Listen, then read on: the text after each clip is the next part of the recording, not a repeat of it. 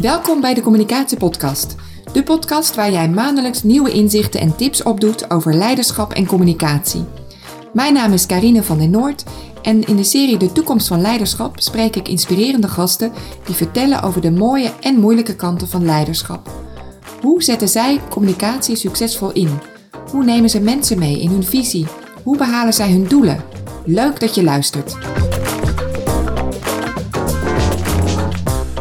Ik interview vandaag Tom van der Lubbe. Tom is uh, medeoprichter, eigenaar van Visie. Visie is een landelijke hypotheekorganisatie, ziet het hele land door met hun uh, kantoren.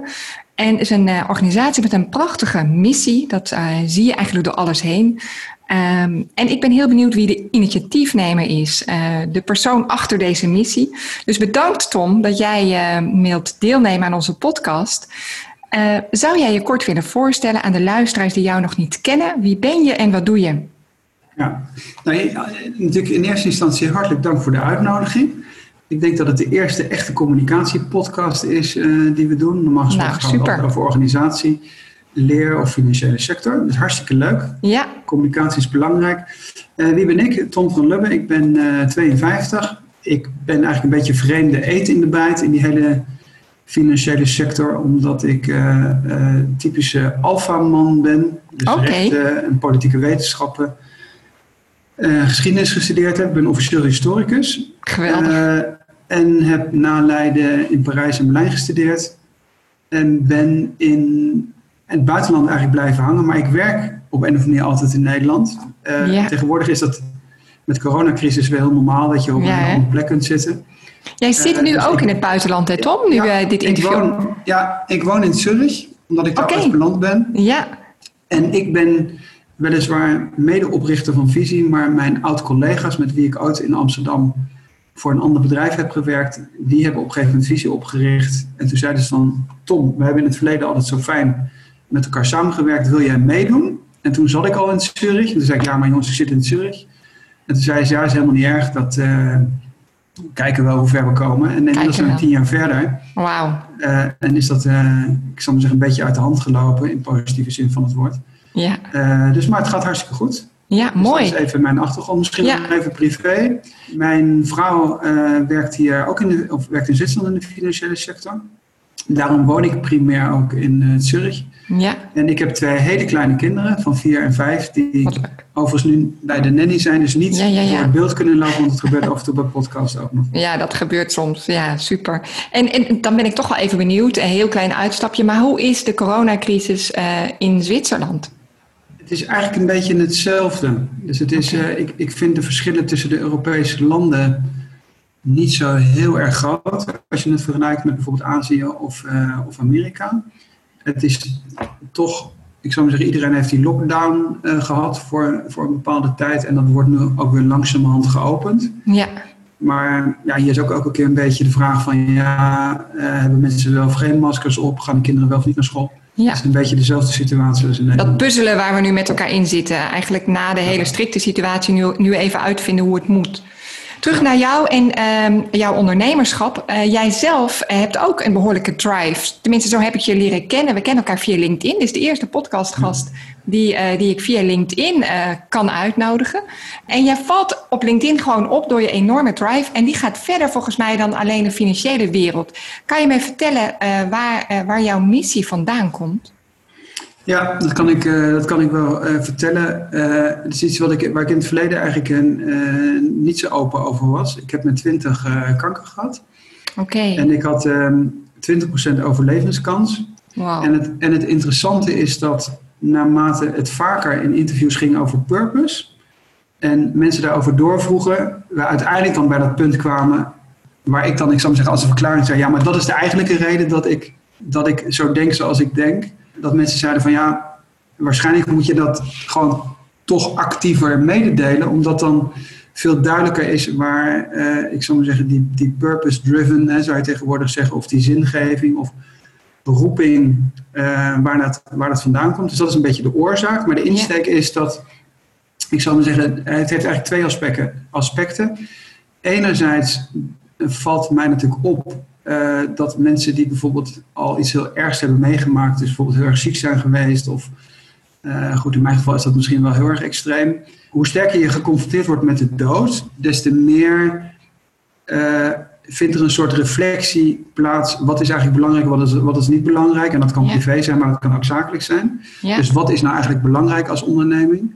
En ten tweede is natuurlijk dat ik geen typische econoom ben. En ik sowieso anders geschoold ben, is bijvoorbeeld, ik zal maar zeggen, de dingen die mij bezighouden, ook privé. Bijvoorbeeld Amerika houdt mij sterk bezig, houdt waarschijnlijk een aantal mensen ja. bezig.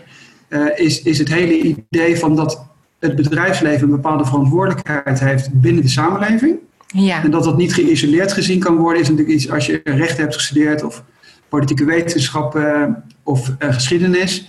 Dan is dat natuurlijk logischer dat je affiniteit daarmee hebt met die maatschappelijke verantwoordelijkheid, dan dat jij, ik zou maar zeggen, boekhouding of accountancy of uh, econometrie hebt gestudeerd. Wat overigens niet betekent dat mensen die dat hebben gestudeerd niet net zo maatschappelijk geëngageerd kunnen zijn. Maar je kijkt anders en je ziet het in een andere, context. Ja. En als je zegt, uh, ja, het is een hele belangrijke uh, missie om anders te kijken naar het leven vanwege wat je hebt meegemaakt. Um, maar wat is die? Wat zou je echt willen veranderen? Oh, dat is, uh, ik zou een hele hoop willen, willen veranderen. Maar ik zal zeggen om even heel dicht bij huis te blijven. Uh, wat je natuurlijk ziet is dat wij, en dat is wat dat betreft is de coronacrisis wel heel erg interessant. De coronacrisis is eigenlijk niks meer dan een lakmoesproef. Dus alles wat ja. normaal gesproken een beetje onder de oppervlakte uh, lag, wordt nu helderder zichtbaar. Of dat nou de situatie in de Verenigde Staten is. Ik bedoel, we wisten van tevoren ook dat er discriminatie plaatsvond. We wisten van tevoren ook hoeveel, hoe hoger de kans is voor iemand met een andere huidskleur om uh, in de gevangenis te belanden, et cetera. Alleen het wordt in één keer duidelijker. En even terug naar, ik zou maar zeggen, de purpose van het bedrijf. We leven natuurlijk in, in een situatie waar het heel lang ging over maximaliseren van de winst. En in de crisis komen we er in één keer weer achter dat het misschien toch wel weer om gewoon menselijke waardigheid gaat en solidariteit gaat. Ja. En dat nu veel sterker de vraag ook weer plotseling gesteld wordt: waar gaat het eigenlijk over in een samenleving, in een maatschappij? Uh, wat is verantwoordelijkheid van burgers onderling? Wat is de verantwoordelijkheid van het bedrijfsleven? Van belasting betalen tot ontslaan.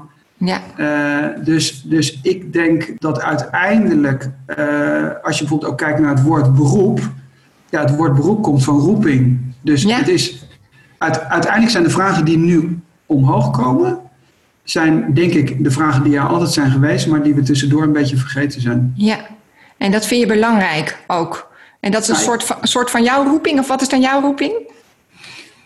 Nou, ik zal maar zeggen, wat is mijn roeping? Uh, ik denk dat, dat het lastig is als jij in een omgeving zit waar jij bijvoorbeeld, als je het ook over communicatie hebt, als jij bijvoorbeeld externe aandeelhouders uh, hebt en je bent beursgenoteerd en die aandeelhouders willen voor jou alleen maar weten wat je aan winst volgend kwartaal uh, aflevert, dan is dat heel erg lastig om, als jij zelf zou willen, of als jij zelf sterker solidair zou willen zijn met jouw werknemers, ja. Uh, maar je aandeelhouders eigenlijk alleen maar willen dat jij die citroen verder uitperst. Ja. En dan denk ik dat dat best wel lastig is. Dus ik zou maar zeggen, wat is dan mijn roeping of onze roeping? Onze roeping is dat we zeggen, nou juist die medewerker op de eerste plek te zetten, ook in tijden van crisis. Ja. Dat is iets waar wij wel een rol voor onszelf zien en uh, misschien ook wel, uh, ik zou maar zeggen, anderen willen inspireren dat net zo te doen. Ja, solidariteit zie ik, hoor ik ook jou vaak gebruiken. is een woord wat je vaak gebruikt. Hè? Dat is in dit verband. Ja, maar het is bijvoorbeeld historisch gezien, ik zou maar zeggen, de basis van onze beschaving. En ook bijvoorbeeld van onze uh, ja, liberale samenleving. Is de verlichting en de Franse Revolutie. En de Franse Revolutie, uh, liberté, égalité, fraternité. Ik zou zeggen, solidariteit is fraternité, broederschap. Ja. En, en wat je natuurlijk gewoon ziet, is dat sinds de jaren tachtig. Uh, tot eigenlijk nu, maar ook misschien tot de financiële crisis, maar ook tot nu is, gaat het heel erg om vrijheid en over het maximeren van je eigen vrijheid. Ja, ja, het, gaat heel weinig, het ging heel weinig over gelijkheid en gelijke kansen. Dus bijvoorbeeld alles wat in, in Amerika nu gebeurt, dat zou je heel erg ook onder gelijkheid en gelijke kansen en over onder broederschap uh, kunnen plaatsen. Uh, dus, dus ik denk dat uh, solidariteit is een integraal onderdeel van onze samenleving. En ik denk dat dat, dat, dat herontdekt moet worden. Ja, en dat is eigenlijk gaande dan ook misschien wel, of niet? Nou, ik denk dat mensen op dit moment wel merken dat op het moment dat je zelf bang bent om je, ba om je baan te verliezen, zul je sterker ehm, ik zal maar zeggen, openstaan voor het hele thema solidariteit. Dus als jij zelf denkt dat het een thema is wat, wat niks met jou te maken heeft en dat het alleen maar anderen zijn, dan zul je zeggen van ja, hm, ik weet niet of het zo belangrijk is. Maar op het moment dat jij natuurlijk zelf ook merkt, oh, het zou mij ook kunnen overkomen, denk ik dat je sterker solidariseert met andere mensen. Omdat, omdat je indirect eigenlijk zegt, ik maak mezelf ook zorgen. Ja, het komt dichterbij. Het raakt aan jezelf. Ja, ja. helder. En de overstap naar visie. Uh, we nemen dit interview op uh, toevallig een dag nadat uh, jullie als kantoor nummer 1 zijn van Great Place to Work. Dat is een award. Die hebben jullie gewonnen. En dat is eigenlijk een, een resultaat misschien wel van de inspanningen die jullie hebben geleverd op juist dit vlak. goed werkgeverschap. Hoe moet ik dat zien? Ja, nou, ik zou zeggen, ik praat hier natuurlijk gewoon namens het hele, het hele team. En soms wordt ook gevraagd, ja, waar zijn jullie dan het meeste trots op? En dat is eigenlijk in die onderzoeken, dus als je bijvoorbeeld, deze, deze gewoon een, een audit van, dat, van die Great Place to Work uh, ranking, en die kun je op onze website ook gewoon inzien. Dus dat is gewoon allemaal volledig uh, transparant. En dat is onderling, wat ze dan onderling kameraadschap noemen. dus dat de mensen eigenlijk zeggen van nou, de mensen waar ik mee samenwerk, dat, is, dat is voor mij heel relevant en daar zijn we absoluut de outperformer. En ik denk dat dat wel het gevolg is van het feit dat wij onze mensen op de eerste plek zetten. Dus we zetten niet de aandeelhouders op de eerste plek, we zetten ook niet de klanten op de eerste plek. Nee, ja. we zetten onze medewerkers op de eerste plek. Ja. Uh, en, en doordat je dan die medewerkers op de eerste plek zet en de mensen dat dus dan blijkbaar ook vinden, hè, dat, dat, dat die cultuur er daadwerkelijk is, heeft voor een gedeelte denk ik ook met zelforganisatie te maken. Ja win je zo'n zo'n prijs of uh, ja, vinden de mensen dus dat, uh, dat ze een goede werkplek hebben of ja. goede, dat wij een goede werkgever zijn. Ja, top. Uh, want dat is dan eigenlijk jullie missie. Um, twee volgens mij, hè? Change Finance, Change Work. Ja, ja om, ehm, ik zou zeggen, ik, ik, eerst even uitstapje naar, naar Change Finance. Ons, onze dienstverlening, hypotheekadvies. En ik zou zeggen, wij zijn een bedrijf dat in de financiële sector werkzaam is. We zijn geen non-profit club of we zitten niet in de zorg of we zijn geen stichting. Nee, wij zijn een financieel bedrijf en een commercieel bedrijf. Alleen wij vinden wel dat de verantwoordelijkheid van de financiële sector dat die toch wel erg geleden heeft. En de financiële sector eigenlijk de verantwoordelijkheid heeft om toch een sterker ondersteunende rol te spelen. Dus uiteindelijk is, zijn banken ervoor om mensen dingen mogelijk te maken. Hè? Bepaalde investeringen die je wil doen. Dat kan of een huis zijn, maar dat kan ook zijn MKB-financiering of andere dingen. Ja. En dat heeft natuurlijk sterk geleden. Ja, en de tweede is dat, is dat change work. Dat wij zeggen, werken maakt zo'n enorm belangrijk deel van je leven uit. Uh, en als je dan naar die onderzoeken kijkt eh, van Gallup, ik weet niet of je die uh, wel ziet langskomen, daar zegt 85% van de mensen, ik ben eigenlijk niet happy op mijn werk of ik ben, ik ben niet tevreden, ik ben niet ja, bizar. En dat, is, dat kan eigenlijk niet de doelstelling zijn als wij op het werk de meeste tijd doorbrengen van ons leven. Nee. Ja, bizar hè? Hoeveel, hoe groot percentage dat is? Ja, het is de overgrote meerderheid is eigenlijk ongelukkig op het werk. En dat is natuurlijk iets waar als je daar eens rustig over nadenkt.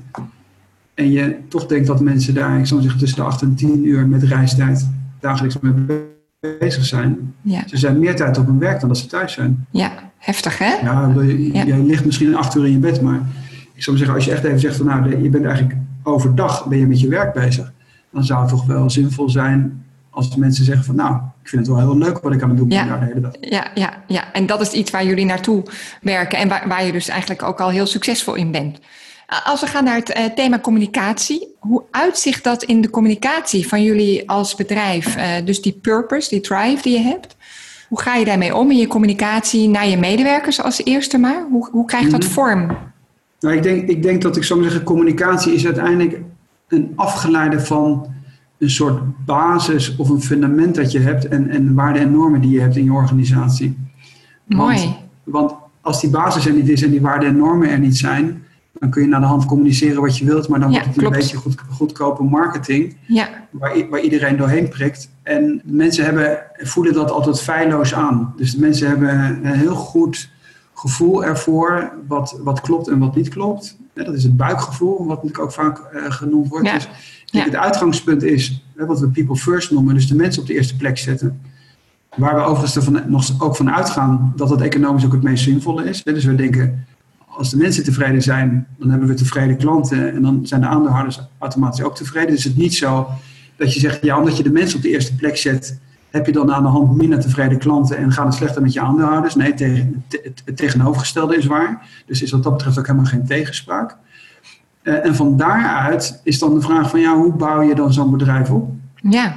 En daar hebben wij uh, uh, in principe één regel, wat we dan de gouden regel noemen, behandel andere mensen zoals je zelf behandeld wilt worden. Ja, en daar bouw je dan langzaam je communicatie uh, op, op je waarden en normen. Ja, wat mooi wat je zegt. Communicatie is een afgeleide van je waarden en normen. Het moet daarop geënt zijn. En dan gaat het ook soort van misschien wel vanzelf als je maar heel dicht daarbij blijft en dat heel erg voelt en ervaart met elkaar, dat je dat belangrijk vindt. Klopt. Ja. Hoe kan je zoiets nou vinden, zo'n purpose? Uh, als, als we zeggen dat is echt de belangrijkste voorwaarde en, en, en ook voorwaarden voor communicatie. Stel nou dat er mensen luisteren die een onderneming willen starten of een organisatie leiden en denken van ja, ik zou dat wel veel meer willen afstoffen binnen onze organisatie. Ik zou er wel veel meer naar terug willen. Hoe zou je dat kunnen doen? Nou, ik denk dat, je in de, dat de allereerste stap natuurlijk is dat je je af moet vragen van ja, wat is überhaupt je, je raison d'être, hè? wat is je bestaansrecht? Ja. Uh, omdat dat namelijk heel veel, ik zou maar zeggen, heel veel oplost. Dus als jij uh, kijkt naar bedrijven die heel erg sterk energie weten te, ik zou maar zeggen, genereren, of in, noem het, wat, wat dat betreft is een soort intrinsieke motivatie op bedrijfsniveau. Ja. Dus dat je echt gewoon heel goed weet, ja, wat, waarom, waarom doen we het eigenlijk allemaal? Ja. Ja. Uh, want het is een, uiteindelijk zijn het ook allemaal hoogte- en dieptepunten. Het is niet zo dat je altijd alleen maar hoogtepunten hebt. Dus je moet vooral een, sterke, een sterk bestaansrecht hebben voor de tijden dat het tegen zit. Ja. En als je dan nog weet waarom je het doet, dan zul je dat makkelijker kunnen, kunnen volhouden. Dus ik denk dat je daar in eerste instantie over moet nadenken. Wat is je reason? Uh, ja, why, ja. Simon, Simon, Simon Sinek. En, en dan is denk ik nog steeds heel belangrijk daarna te denken van ja, welke, welke volgorde uh, definieer je de volgorde van je stakeholders. Omdat daar je de rest op opbouwt. Dus als wij bijvoorbeeld zeggen van we willen tevreden klanten hebben, maar we laten het in principe aan onze eigen medewerkers over. Ja. En we zeggen van nou, doe maar gewoon naar eigen inzicht. Verplaats je maar in de klant. En, en, en ga, maar op de stoel, ga maar op de stoel van de klant zitten. En zorg dan maar dat de klant zo goed mogelijk geholpen wordt ja, dan is het natuurlijk logisch dat je na de hand een hogere klantentevredenheid hebt. Maar je hebt in je communicatie ook geen probleem. Omdat je in principe gewoon kunt zeggen van degene die het advies geeft, die zal het, het, het beste kunnen inschatten. Heeft ook heel veel met vertrouwen uh, te maken. En dan is die communicatie, wordt dan uiteindelijk heel makkelijk dus die focus op de medewerkers, eh, maar dat is eigenlijk ook dan, dan wordt het heel logisch. Hè? Dan zeg je eigenlijk van oké, wie heeft dat contact met die klant? Dat zijn de medewerkers. En daar gaan we op inzetten. Moet ik het zo zien? Ja, maar je hebt het bijvoorbeeld, eh, ik zou zeggen, we leven natuurlijk nu in de tijden van corona. Wat je bijvoorbeeld zag toen die lockdown kwam, dat heel veel bedrijven in één keer enorme communicatieproblemen kregen. Ja. Omdat ze in principe het roer moesten omgooien. Dus ik zou zeggen, als je zegt je kunt kiezen tussen prioriteit, ligt de prioriteit bij de aandeelhouders, bij de klant of bij je eigen medewerkers. In tijden van een crisis zegt iedereen, nee, het ligt eigenlijk bij mijn eigen medewerkers. Het gaat nu vooral om de medewerkers. Ja. Eh, gaan, moeten ze weer wel of niet terug naar kantoor? Ja, daar zit alles. Mensen die s'nachts door een magazijn lopen bij Amazon in Spanje. Uh, en en, en daar, daar wordt bijvoorbeeld een virus geconstateerd. Gaat het magazijn dicht of niet dicht? Dan zal iedereen zeggen, nee, moet je het magazijn dicht doen. Dus wat betekent dat de facto? Dat de prioriteit bij de mensen ligt die in dat magazijn werken. Je zegt niet van, nee, laat het magazijn maar open. Zodat die mensen die bij Amazon wat besteld hebben nog steeds een pakje krijgen. Dus daar is in een crisissituatie, wat ik, hè, wat ik dus als lakmoesproef eerder heb genoemd, is in één keer duidelijk solidariteit. En solidariteit betekent dat de mensen in het bedrijf op de eerste plek komen. Als jij zegt van, nee, mensen moeten er allemaal uit. Want het is belangrijk dat de aandeelhouders op de eerste plek komen. In één keer vindt iedereen dat in deze crisissituatie toch een beetje gek. Nee, daar komt het naar boven. Van, ja, dan zeggen de mensen van nou, het is eigenlijk wel gek als iemand heel veel geld heeft. Uh, en eigenlijk gewoon uh, geld zou kunnen overmaken naar het bedrijf om die mensen niet te hoeven ontslaan. Hè. Neem dat hele John de Mol thema, wat natuurlijk ja. in het begin van de coronacrisis heel belangrijk was. Daar zullen 8 van 10 of 9 van 10 Nederlanders zeggen, nou als meneer de Mol 2,7 miljard op zijn bankrekening heeft liggen, dan vinden we eigenlijk dat hij niet in week 1 moet zeggen: dat de mensen eruit moeten. We vinden eigenlijk dat als iemand in het verleden zoveel geld heeft verdiend, dat hij maar even de boel aan moet kijken en maar even een bedrag moet overmaken van zijn privérekening naar Talpa of naar een andere club. Dus in zo'n crisissituatie zie je in één keer dat de mensen op de eerste plek komen. Staan die mensen al op de eerste plek, hoef je het roer niet om te gaan. In feite is het ook een bevestiging misschien wel geweest voor jullie de afgelopen periode. Want er komt naar boven wat is goed en wat is fout. En de koers die jullie hebben uitgezet, daarvan merk je nu, hey, dat dit wat wij doen klopt. Ja, maar dat, heb je, ja, dat klopt. Dus wat, je, wat, je, wat ik natuurlijk heel interessant vond, was dat, uh, daar hebben we het natuurlijk ook een keer over gehad, dat ik zal maar zeggen, de afgelopen tien jaar hebben wij een hele hoop, ja, heel vaak moeten uitleggen, ja, waarom zetten jullie eigenlijk je mensen op de eerste plek? Waarom zet je niet de klant op de eerste plek? Ja. Ja. Nou, dan, en dan vond iedereen dat een beetje vreemd. Of we hebben over maatschappelijke verantwoordelijkheid gesproken. Uh, ja, maar je bent toch een commercieel bedrijf? Ja, klopt. Uh, maar we vinden nog steeds dat een bedrijf een maatschappelijke verantwoordelijkheid heeft. We vinden ook dat bedrijven belasting moeten betalen, et cetera. En dan in één keer komt dat dan... Hè, bijvoorbeeld die hele discussie over die belasting kwam bij Booking naar boven. Ja. En dan is iedereen van, ja, het is toch een beetje gek. Bedrijven hebben heel veel winst uitgekeerd en dan, uh, en dan gaat het vier weken niet goed. En dan hou je je hand op bij de staat omdat je, en je vindt dat, en dat is uiteindelijk is dat een gemiddelde burger, maar die salarissen van jullie medewerkers allemaal door moeten betalen. Ja, dus ja. ik denk dat het zinvoller is meer tijd te besteden en na te denken van wat vind ik uiteindelijk een fundament wat, wat de, de tijden doorstaat. En daar dan uh, bij te blijven, zodat je na de hand niet in zo'n crisissituatie het roer in één keer hoeft om te gooien. Ja. Wat overigens ook uh, niet geloofd wordt. Hè? Dus dat is het grote probleem. Dus als jij beursgenoteerd bent en je moet nu roepen, dat is heel lastig, dat merk je ook. Er is bijna geen communicatie bij hele grote bedrijven. Nee. Omdat die als te dood zijn, dat als zij zeggen van wij zijn solidair met onze medewerkers en op een donder krijgen van de aandeelhouder, die dan in een soort reflex zegt van nou weet je wat, streep maar zoveel duizend mensen uit die Excel-tabel weg. Dan weten ze dat de journalist dan aan ze vraagt: Ja, maar jullie hebben toch acht weken geleden gezegd dat jullie zo solidair zouden zijn? Ja, ja, ja. ja dat klopt. Dat is ook zo. Dat komt meteen uh, naar, naar, aan het licht. Uh, ja. Stel nou, hè, mensen die luisteren en, en zeggen: Ja, medewerkers op de eerste plek, dat, uh, ja, dat is gewoon waar. Dat moet je ook doen. En dat doen we ook. Dus het is niet heel vernieuwend wat deze Tom vertelt.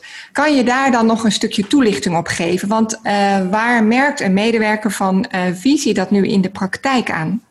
Nou, wat wij hebben gedaan is, uh, ik zou zeggen, toen de lockdown kwam, uh, juist omdat we uh, dat recessiescenario al in de kast hadden liggen.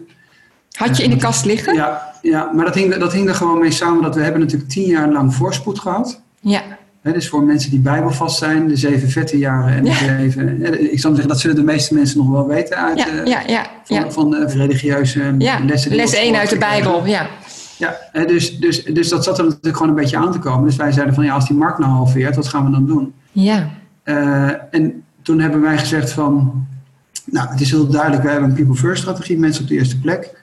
En toen hebben wij, als het om communicatie uh, gaat, meteen in week 1 van de lockdown gezegd dat een soort, een soort communicatieve drietrapsraket zou ik het willen noemen. ja, In eerste instantie hebben we gezegd, wij positioneren ons als bedrijf, maar ook als eigenaren. Punt 1 is samen uit Samen Thuis hebben we dat motto genoemd. Solidariteit, wij Ja. willen met z'n allen hier doorheen komen. Punt 2 is, eh, wat hebben wij aan liquiditeit? Wij zijn altijd al transparant geweest. Dus iedereen kende de saldi, de saldi op onze bankrekeningen. Maar dat wordt gewoon elke week nu ook actief gecommuniceerd. In het verleden konden mensen gewoon in die Excel-tabellen klikken, maar dat wordt, elke week wordt het gecommuniceerd. ja, Uh, en we hebben meteen ook commitment uitgesproken dat wij bereid zouden zijn als aandeelhouders om daar zelfs geld bij te storten als dat, als dat nodig zou zijn. Dus dan laat je eigenlijk zien dat, dat de shareholders juist de verplichting hebben. Ja, Nadat je eigenlijk die, die zekerheid hebt uitgesproken, of dat je zegt van nou het is absoluut de doelstelling dat we met z'n allen er doorheen komen. Dus we hebben bijvoorbeeld van 38 mensen ook twee, twee ZZP'ers. We hebben niet gezegd van oh, jij bent sowieso ZZP'er, weet je wat, wij, verlengen die samenwerking niet. Nee, tegendeel. Die worden gewoon normaal behandeld als, als iedereen. En voor de rest staat iedereen op de loonlijst. Iedereen, we werken eigenlijk voor de rest niet met externe mensen. Iedereen is geïnsourced. En het derde punt was dat we hebben gezegd van nou, als, we, als je voldoende liquiditeit hebt, en die hebben wij, en we gaan er bijvoorbeeld vanuit dat we gewoon helemaal geen klanten meer zouden krijgen, dan, ik zou zeggen, je, je hebt drie maanden heb je niks te doen. dan gaan we die drie maanden gewoon met z'n allen aan innovatie werken. En de derde stap is dan wat we hebben gezegd. Eigenlijk is het ook een kans om veel innovatieve projecten uh, te doen. En het beeld wat we erbij hebben gemaakt, dat voor communicatie ook altijd heel belangrijk is, is dat we hebben gezegd, nou we gaan met een relatief snelle auto, rijden we de garage in. Dan gaat die garagedeur dicht en drie maanden later komt er een Ferrari uit, omdat we heel veel aan die auto hebben gesleuteld. En die auto veel sneller is geworden. Dus de mensen hadden enerzijds de zekerheid, ik hoef me geen zorgen te maken over, over mijn job. Ten tweede, ik weet dat het niet een of andere losse of loze belofte is, want ik zie ook wat aan liquiditeit is. En er is die toezegging dat als het, als het krapper zou worden, dat er bijgestort wordt. En het derde is van, omdat ik me geen zorgen hoef te maken, kan ik, als we, als we dus stil komen te vallen als organisatie, kan ik die tijd productief in innovatie voor de toekomst investeren. Ja, prachtig. Heel mooi. Ook dat beeld wat je gebruikt daarbij. Uh, de snelle auto verbeteren nog. En opnieuw uitvinden eigenlijk. Ja. Ja, supermooi. Jij gebruikt het woord people first. En dan moet ik ineens denken, en dat is het laatste onderdeel van dit interview, aan het platform het, uh, waar Visie en jij uh, de initiatiefnemer van zijn geweest. Dat is ontstaan volgens mij een paar maanden geleden, toen net de coronacrisis uitbrak. Waarbij je eigenlijk goede werkgevers, dus voortvloeiend uit jullie eigen purpose, goede werkgevers een, een podium biedt. Zou je daar tot slot wat over willen vertellen? En is denk ik ook leuk om de mensen daar even op te attenderen als ze daar meer over willen lezen. Uh, wat is dat precies voor platform? Ja, dat is op zich leuk dat je dat, uh, dat, je dat aangeeft. En dat past ook heel goed bij Great Place to Work, waar we dus gisteren die nummer uh, één, dus nummer één zijn geworden in die, in die kleine categorie tot 50 mensen. Het is eigenlijk heel spontaan ontstaan. Wij kregen een e-mail van Great Place to Work dat het in de voorbereiding was. Want dat is toen, uiteindelijk is dat, is dat verschoven, want dat zou eigenlijk offline uh, plaatsvinden. Toen kregen we die e-mail of we dat konden voorbereiden, want we wisten dat we bij de laatste tien waren. En toen zeiden wij tegen elkaar van ja, maar daar gaat het nu toch helemaal niet over. Of wij naar nummer 1, 2 of 6 zijn geworden. En, en dat, was, dat was de ene aanleiding. En de andere aanleiding was wat we al even noemden, dat, dat er meteen aan het begin van de crisis al mensen waren en ik heb bijvoorbeeld even John de Mol genoemd, maar ik ken John de Mol helemaal niet. Misschien is hij een hele sympathieke man. Ja. Maar, maar dat je in het begin van die crisis meteen al dat soort reacties kreeg, die, die, die wij heel erg gevaarlijk uh, vonden. Omdat je eigenlijk volgens het principe werkt van ja, de, de sterkste schouders dragen de zwaarste lasten. dus de mensen die het sterkste ervoor staan, die zouden het beste voorbeeld moeten geven. En dat is natuurlijk ook qua communicatie rete belangrijk. Ja. Uh, omdat daarvan uit, daar gaat vertrouwen van uit. Hè? Mensen die sterk en bekend zijn. En toen hebben we gezegd van, nou, in plaats van wat ga je doen, gaan we ook een shitstorm uh, doen op, op social media. Of zeggen we van nee, laten we nou eens proberen om eigenlijk dat grote aantal werkgevers die het gewoon heel fatsoenlijk doet. En daar hadden we dat boek van, uh, van Rutger Brechtman in ons hoofd. Hè, waarom de meeste mensen deugen. Wij zeiden, van, wij zeiden voor de grap tegen elkaar, ja, maar de meeste ondernemers of de meeste organisaties deugen ook. Ja. Dus laten we, nou, laten we nou gewoon eens een website maken. En dat is een beetje uit de hand gelopen. En, en zeiden van, uh, zullen we gewoon iedereen die het gewoon heel netjes doet, zullen we die mensen gewoon allemaal uitnodigen erop te gaan staan. En dan hopen dat de pers meer over die positieve voorbeelden schrijft. Ja. Ja, prachtig. En dat, en, dat, en dat, is misschien nog wel belangrijk. Wat het grote probleem van media is, is dat slecht nieuws is altijd nieuws. En goed nieuws is geen nieuws. En dat, is, en dat is, enerzijds begrijpen we dat ook allemaal wel.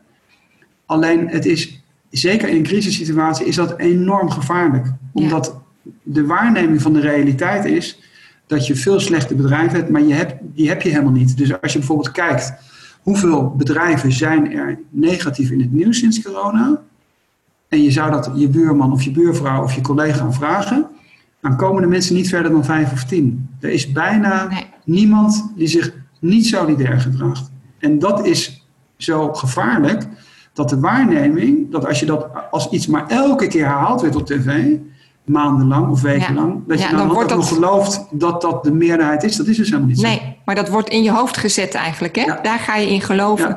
En daar was dit een tegenbeweging uh, uh, voor. En wat mooi, want uh, je maakt ook gebruik van een heel belangrijk communicatieprincipe volgens mij, dat eh, voordoen het, het, goede voordoen ook heel makkelijk kan worden nagedaan. Dus in feite laat je eigenlijk ook goede voorbeelden zien, zodat misschien andere werkgevers er naar kunnen kijken en kunnen, kunnen zien van hé, hey, maar zo kan, ik, uh, zo kan ik er ook mee omgaan. En ik ben niet alleen in mijn uh, beleid nu. Uh, ik kan leren van andere voorbeelden. Ja, wat, maar wat ik nog wel belangrijk vind is bijvoorbeeld, ook als het over people first gaat en over dit soort dingen. Wij zeggen altijd van, goed, wij hebben bijvoorbeeld dat initiatief dan genomen. En, en, maar uiteindelijk, ook met, ook met People First, het allergrootste gedeelte van Nederland bestaat uit kleine en, en middengrote bedrijven, het klassieke MKB. Ja. En die mensen gaan allemaal heel fatsoenlijk met hun mensen om. En die proberen, die proberen sowieso iedereen aan boord te houden. Ja. Omdat die mensen dagelijks... Ik heb wel eens vaker gezegd, de bakker op de hoek... die staat met mensen gezamenlijk achter de toonbank. Ja. En, ja. hè, dag in, dag uit. Dus dat zijn Ja. geen anonieme mensen. Jij weet als bakker dat als jij iemand ontslaat... dat iemand problemen gaat krijgen met zijn hypotheek... of met, met het boodschappen doen... of met de opleiding van de kinderen, et cetera. Dus dat zijn allemaal mensen eh, van vlees en bloed... En, en omdat die persoonlijke connectie er is bij de meeste mensen, gedraagt iedereen zich ook heel fatsoenlijk. Ja. Het bedrijfsleven bestaat niet uit een paar multinationals met een paar torens. Dat is de absolute kleine minderheid. Alleen dat zijn wel bedrijven die hele grote communicatieafdelingen hebben. Ja. En waar heel veel, dat zijn ook mensen die tijd hebben om allerlei dingen te doen. En die staan ook op podia en op conferenties. Uh, en, en wij zitten er ergens een beetje tussenin. Dat we net groot genoeg zijn dat we soms wat capaciteit hebben om ook wat te roepen. Uh, maar de meeste mensen die bijvoorbeeld daar dan meedoen zeggen, nou ik ben wel blij dat ik gewoon me kan aansluiten en alleen maar even mijn logo kan uploaden. Ja, want ik ben, ik ben ik, heb die tijd, Nee. ik, heb die, ik heb die tijd helemaal niet. Nee, nee. Ja, super gaaf. Hoe is het gegaan? Is dit in nieuws gekomen? Volgens mij wel. Ik zag het voorbij komen een aantal keer. Ja, het is uh, bijvoorbeeld gisteren ook weer in het nieuws geweest omdat NL Groeit, wat een hele grote overkoepelende organisatie is van de Kamer van Koophandel, Ja. Uh, heeft, is ook aangesloten. Uh, en dat zijn heel veel duizenden bedrijven vallen daaronder. Maar het interessante is bijvoorbeeld ook dat als je bedrijven vraagt, ja, wat is nou uiteindelijk het, het, het competitieve voordeel? Of wat, wat onderscheidt jou nou van anderen als jij, als jij wilt concurreren? Zegt iedereen ook altijd de mensen. Ja. He, dus het is, ik denk, wij zijn maar gewoon één voorbeeld. Wij hebben nou toevallig iets geroepen en daar hebben een hoop mensen positief op gereageerd. Alleen wij zijn, wij zijn eigenlijk alleen maar het synoniem voor duizenden en duizenden en duizenden bedrijven. Waar mensen met gezond mensenverstand uh, ja, gewoon heel goed werk doen en solidair zijn. En elke dag gewoon het beste met hun eigen mensen ervan proberen Ja. te maken. Ja. Dus, uh, En dat mag niet groter maken dan dat het is. Prachtig, mooi. Dankjewel uh, voor dit interview. Ik noem nog even de URL uh, van jouw eigen organisatie natuurlijk. Visie, met dubbel I is dat hè? Ja, dubbel I-S-I. S-I. En het platform wie zet jij op 1.nl. Punt nu. Uh, punt nu. Ja, Oké, wie zet jij op wel. 1 punt nu? Je vindt Ja. het.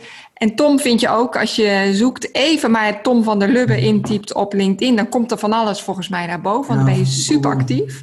Ja, Ehm, heel erg bedankt. We ronden dit interview af. Wij praten straks nog even door in een bonusinterview, wat verder nog op die communicatiestrategie die jullie hebben toegepast. Ik ben ook heel benieuwd hoe jullie dat nu doen in deze tijd, waarin het nog veel eigenlijk onduidelijker en lastiger is om goed te blijven communiceren. Ehm, maar dat is straks. Stel nou dat je dat interview als luisteraar ook wilt luisteren. Ga dan even naar onze site communicatiepodcast.nl en schrijf je in voor de nieuwsbrief. Dan kan je hem ook luisteren. Of je zoekt mij even uh, op via LinkedIn of uh, Instagram, daar ben ik actief. En dan kan je nog veel meer andere podcasts ook horen. En voor nu heel erg bedankt voor het luisteren. En tot de volgende keer.